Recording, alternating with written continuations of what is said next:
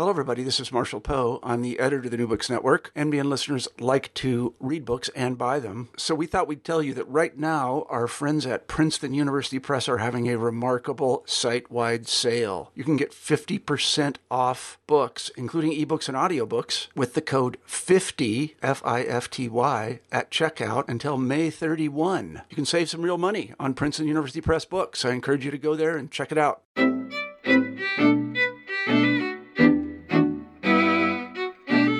Welcome back to New Books in Jewish Studies. I'm your host, Max Kaiser. We have a great show for you today.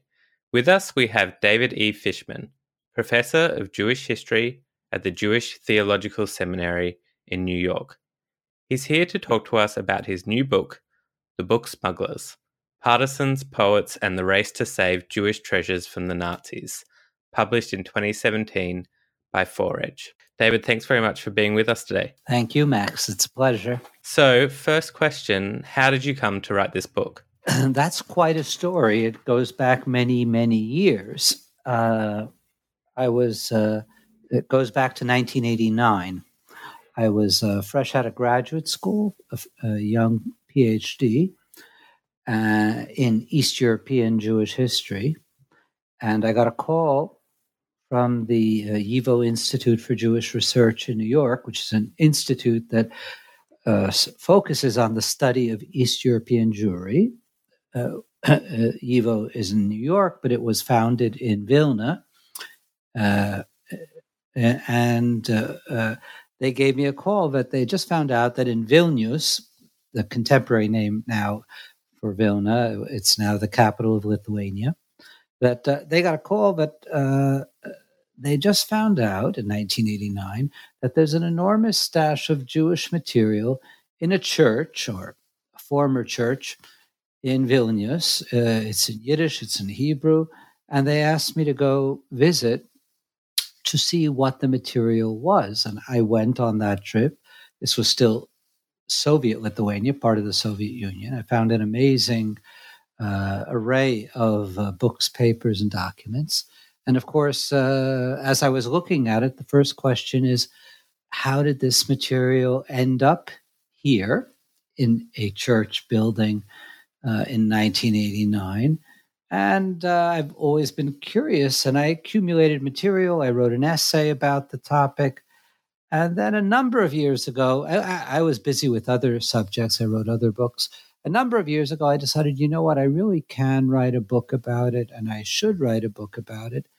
And so this uh, this book descri- explains uh, this sort of odyssey of Jewish books and papers in in Vilna, Vilnius, uh, Lithuania. Brilliant. So first off, tell us a bit about Vilna before the war, uh, and about one of the central figures in your book, uh, Shmerke Kaczerginski. Vilna was not the largest Jewish community in Eastern Europe, uh, but it did have a very distinguished position culturally as an intellectual center, as a printing center, as a literary center, and it did have the nickname Yerushalayim d'Lita, in the Jerusalem of Lithuania. Uh, so it had uh, great libraries, great institutes, um, educational institutions, both religious and modern. Um, so it stood out. I often, for students, compare it to Oxford or Cambridge. You know, those are, they aren't London, but nonetheless, they are great intellectual centers. So you can have such a place, which is relatively modest in size, but great uh, inter- on the ele- intellectual arena. Um, Shmerke Kaczerginski, you're right, is the central figure in in the story uh, of the books. Um, his background is quite extraordinary because he's an orphan. He grows up. His parents died during World War One of typhus and other diseases. He's an orphan. He grows up in an orphanage, and yet he really uh, pulls himself up by his bootstraps, gets an education, goes to evening school, and uh, becomes a poet, an editor, a writer, and really the uh, heart and soul of the Yiddish literary group uh, Jung Vilna. So, in some ways, he even reinforces my characterization of Vilna, the city, in that you could have such a biography of a person who grows up penniless, without parents, without support, uh, and yet can get himself educated, become a reader, and then become a writer and a, a book lover. So tell us a bit about um, what happened when Vilna was occupied by the Nazis how the Paper Brigade was formed and how they carried out their smuggling operation. Uh, Vilna was occupied by the Nazis in uh, late June 1941 as part of the campaign against the Soviet Union. Uh, in other words, you know, Warsaw was occupied in September 1939. It was almost two years later that the Soviets um, occupied um, Vilna, and just briefly to give a broad context, um, uh, uh, in, a, in the first half year, six months of the Nazi occupation, uh, about two thirds of the Jews of Vilna were murdered. That is, the Jewish population went down from 60,000 to 20,000 in six months. They were sent to the outskirts of town and um, and mowed down by machine gun. Uh, then in January 1942, the mass killing stops. There are all kinds of atrocities, but there's not that kind of massive uh, killing. And there'll be a year and a half of what's known as the period of stability uh, until uh, July 1943. Uh, now, to get back to my core topic, the Nazis were not only interested in exterminating the Jews, they were also interested in demonstrating scientifically in, uh, just how vile the Jews were, just what a plague on the Aryan race the Jews were. And they had a field of anti Semitic scholarship called Judenforschung, the study of the Jews.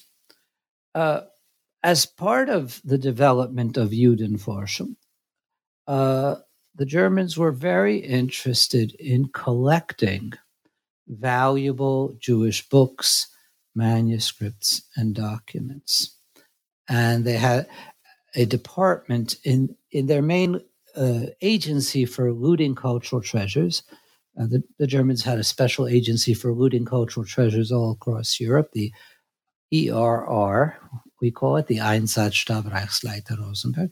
This ERR had a department for looting Judaica, uh, looting Jewish books, uh, uh, documents, manuscripts all across Europe. Uh, uh, it was headed by uh, a, a, person known as Johannes or Dr. Johannes Pohl, who knew Hebrew very well, who read Yiddish well, who uh, was considered a a Jewish an expert on the Jews. Uh, anyway, Pohl came to Vilna for his first visit very shortly after the military, the German military, came in. He came to Vilna in July 1941.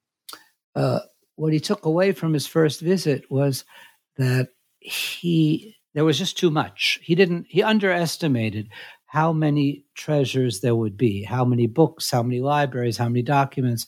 And he didn't have the kind of staff to bring in from Germany uh, to process this material because you're not going to ship all of it to Germany. If you ship all of it to Germany, you're going to get 10 copies or 15 copies of the same book.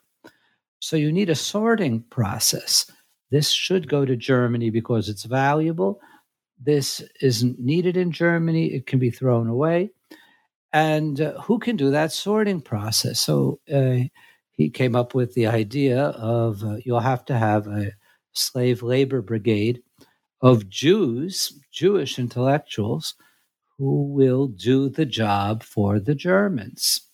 And uh, he created such a brigade, which, which got the nickname, it's an informal name, you know, the Paper Brigade, because they were a bunch of intellectuals basically sorting paper um, into these two categories what will go to Germany and what will be discarded as trash. So that's the origins of the Paper Brigade. So maybe you can tell us a bit about how they carried out their smuggling operation, what their work was, and how the how the smuggling happened. Yes, uh, Pohl.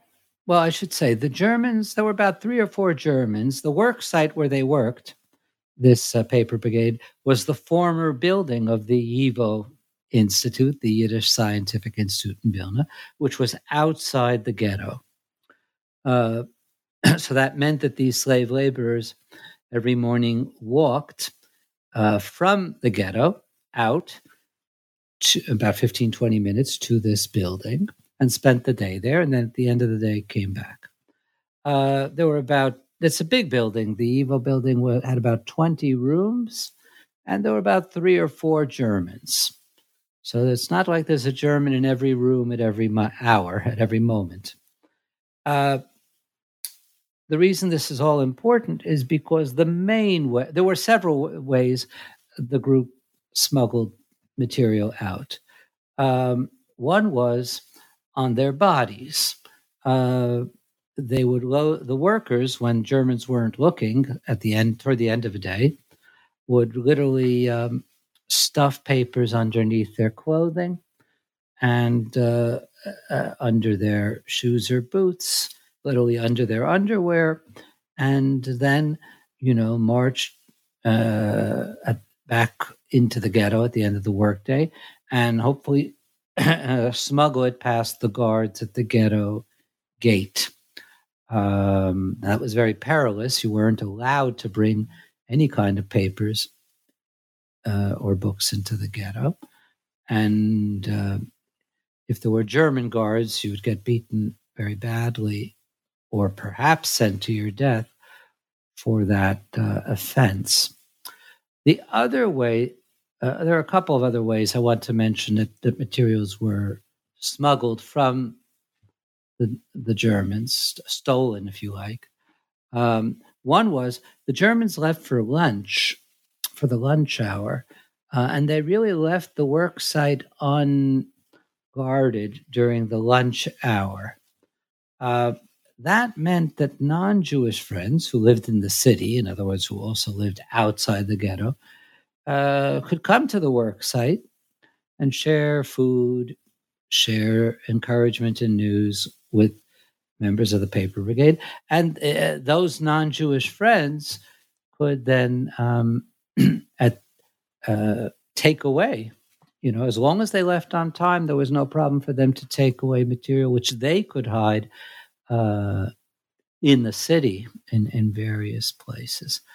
Finally, I'll just uh, the third way they could s- smuggle material was on um, the, the leader of this brigade, a librarian known as Hermann Kruk, um, had connections with the ghetto administration, with the Judenrat, the Jewish Council, and on rare occasions he could arrange for a truck to come by during the lunch hour.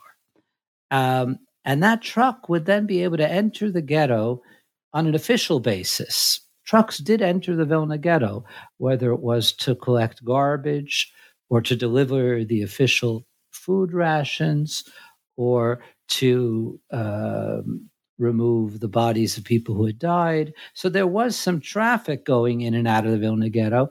And when it was organized well, you could literally have a truck stop off at this work site uh, during the lunch hour when there are no Germans, uh, load up things or load it up usually in a hiding place in, in the truck, and then take it in.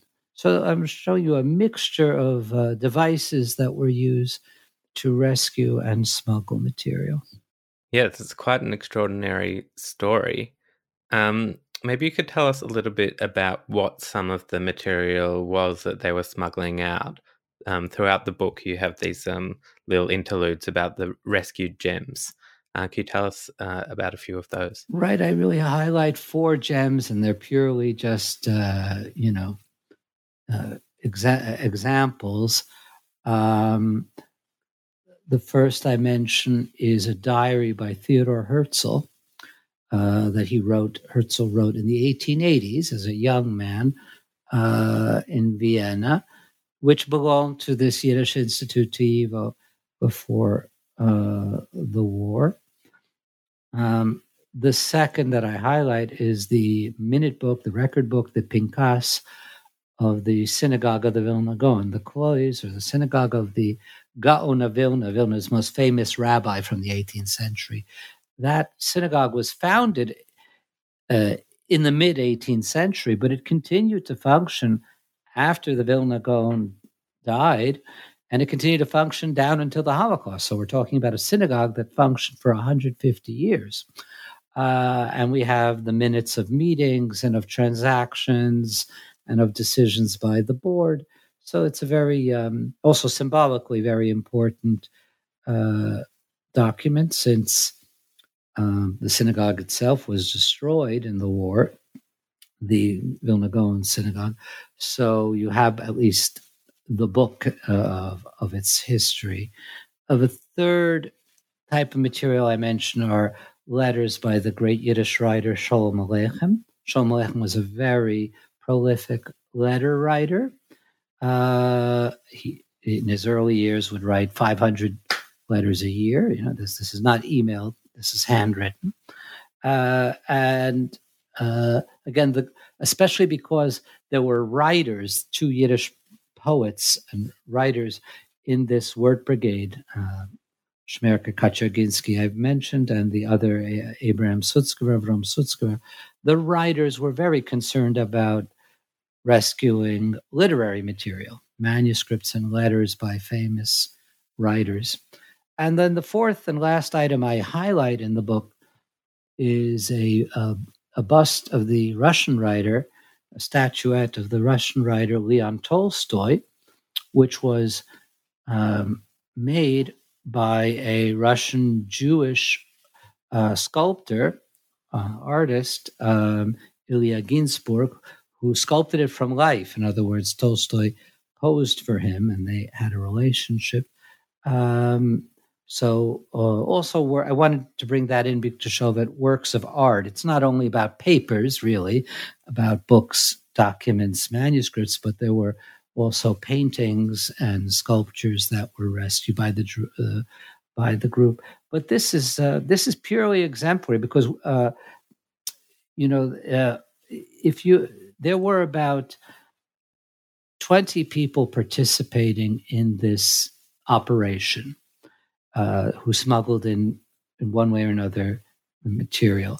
Um, if 20 people smuggle a few items every day for a year and a half, as I told you, let's say 300 um, work days, you know, uh, you do the math, you're talking about thousands of items that were rescued. Uh, so it's it's quite voluminous. Yeah, that's amazing. Um, so you chronicle how some of the members of the Paper Brigade survived the war.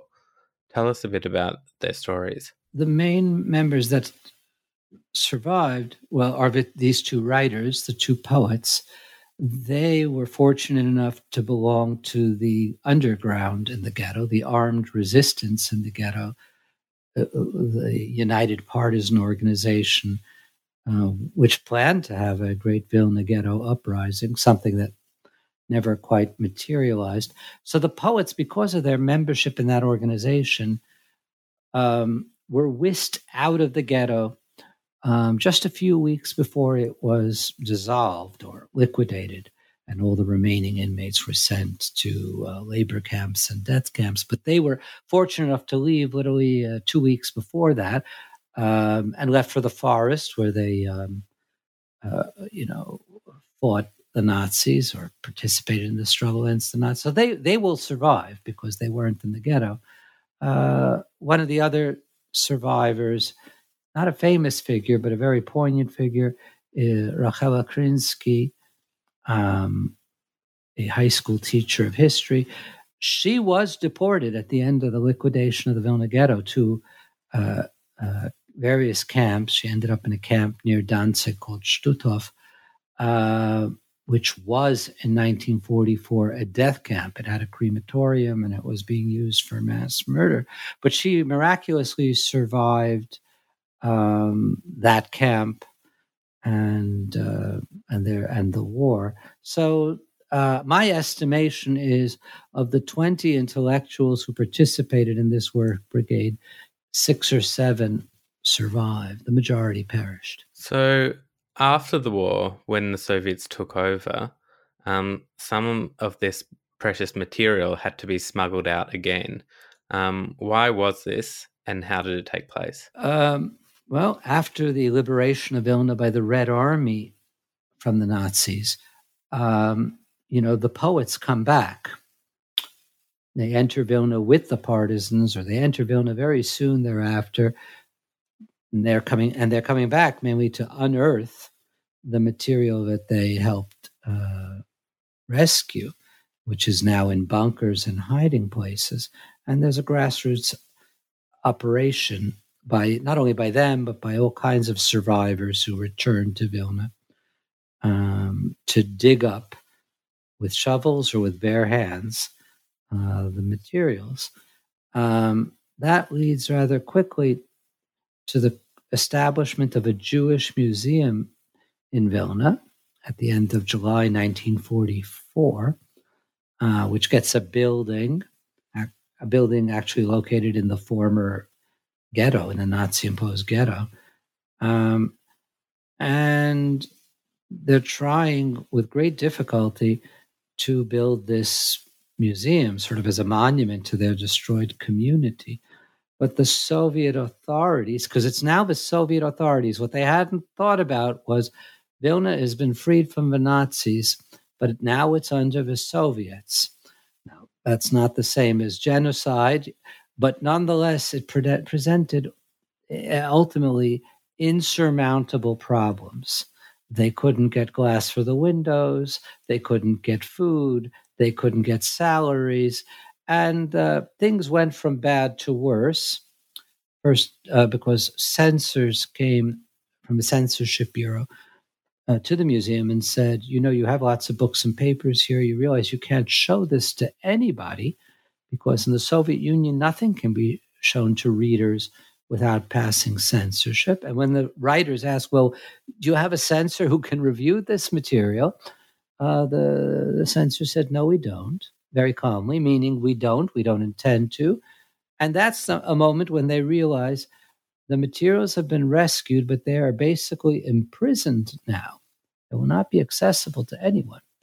And it, on top of that, probably the culminating problem, uh, the Soviets actually took away material that was outdoors in a courtyard. Again, there was too much material to put inside the building. So it was outdoors in a courtyard. And one night, the um, uh, sanitation department, the trash administration simply came by with trucks and sent that material away as trash. And that is a traumatic experience where they realize that it may well be that, as far as Jewish cultural treasures, the Soviets are no better than the Nazis. And we must rescue the materials yet again. Um, and then begins a second smuggling operation of a different nature, which is smuggling the material in bits and pieces and uh, across the border from the Soviet Union, from Soviet Lithuania, uh, to neighboring Poland, which was not yet communist in 1945 and 46.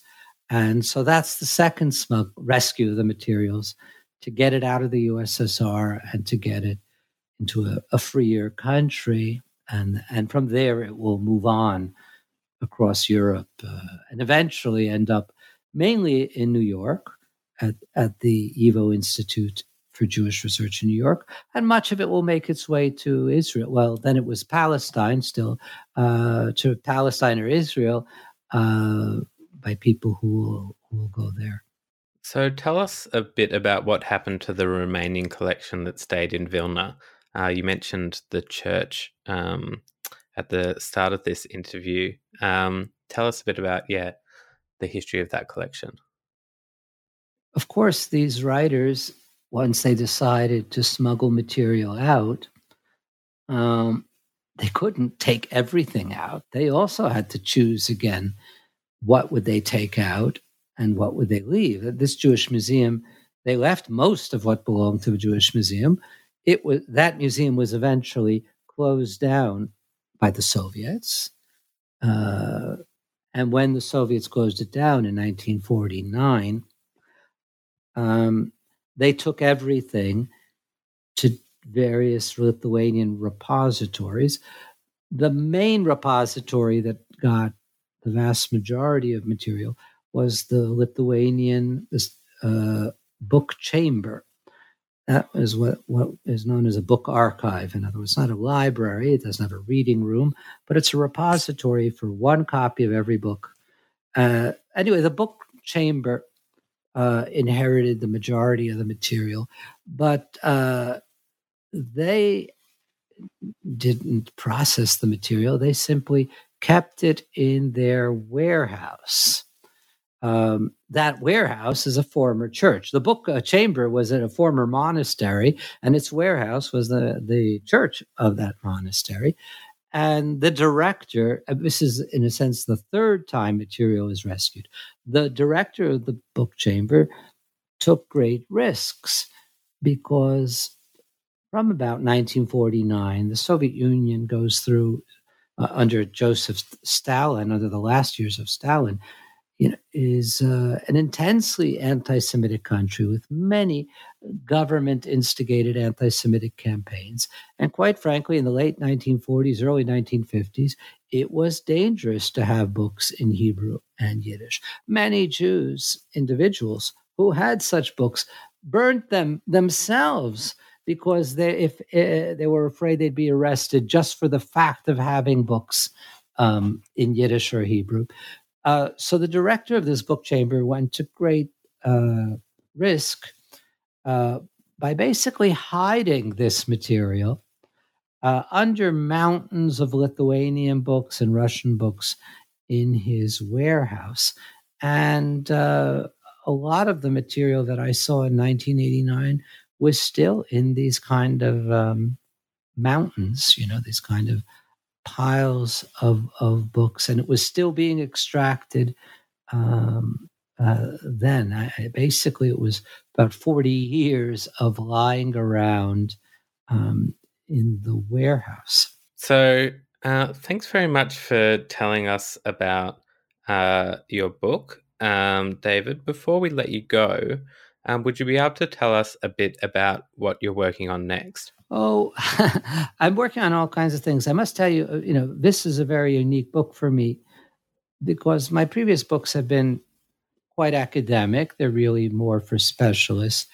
I, I tried to reach to write this book as a general interest narrative and a, a compelling story. I mean, it's fully documented, lots of footnotes lots of sources.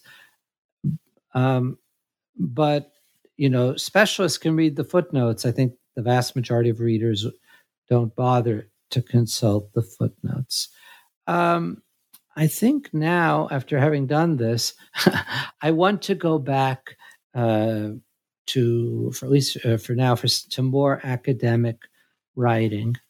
Um, I'll connect this project with with my next one by by by um, with the following in the following way. Uh, one of the images I have at the very beginning of the book is of Shmerke, this poet, who was a leftist, who was uh, actually then a, a, member of the Communist Party. Uh, this poet, Shmer, this former, uh, this orphan, this writer, you know, hiding religious literature on his body to smuggle into, risking his life um, for old Hebrew religious books.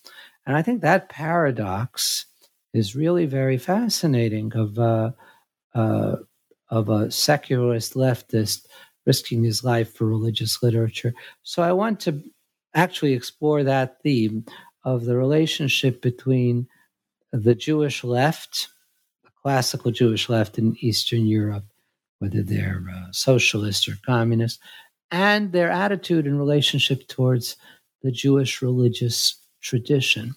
Many Jewish socialists were brought up in a uh, religious environment and broke with it, rebelled against it, but very often still felt some kind of affinity or attachment to it.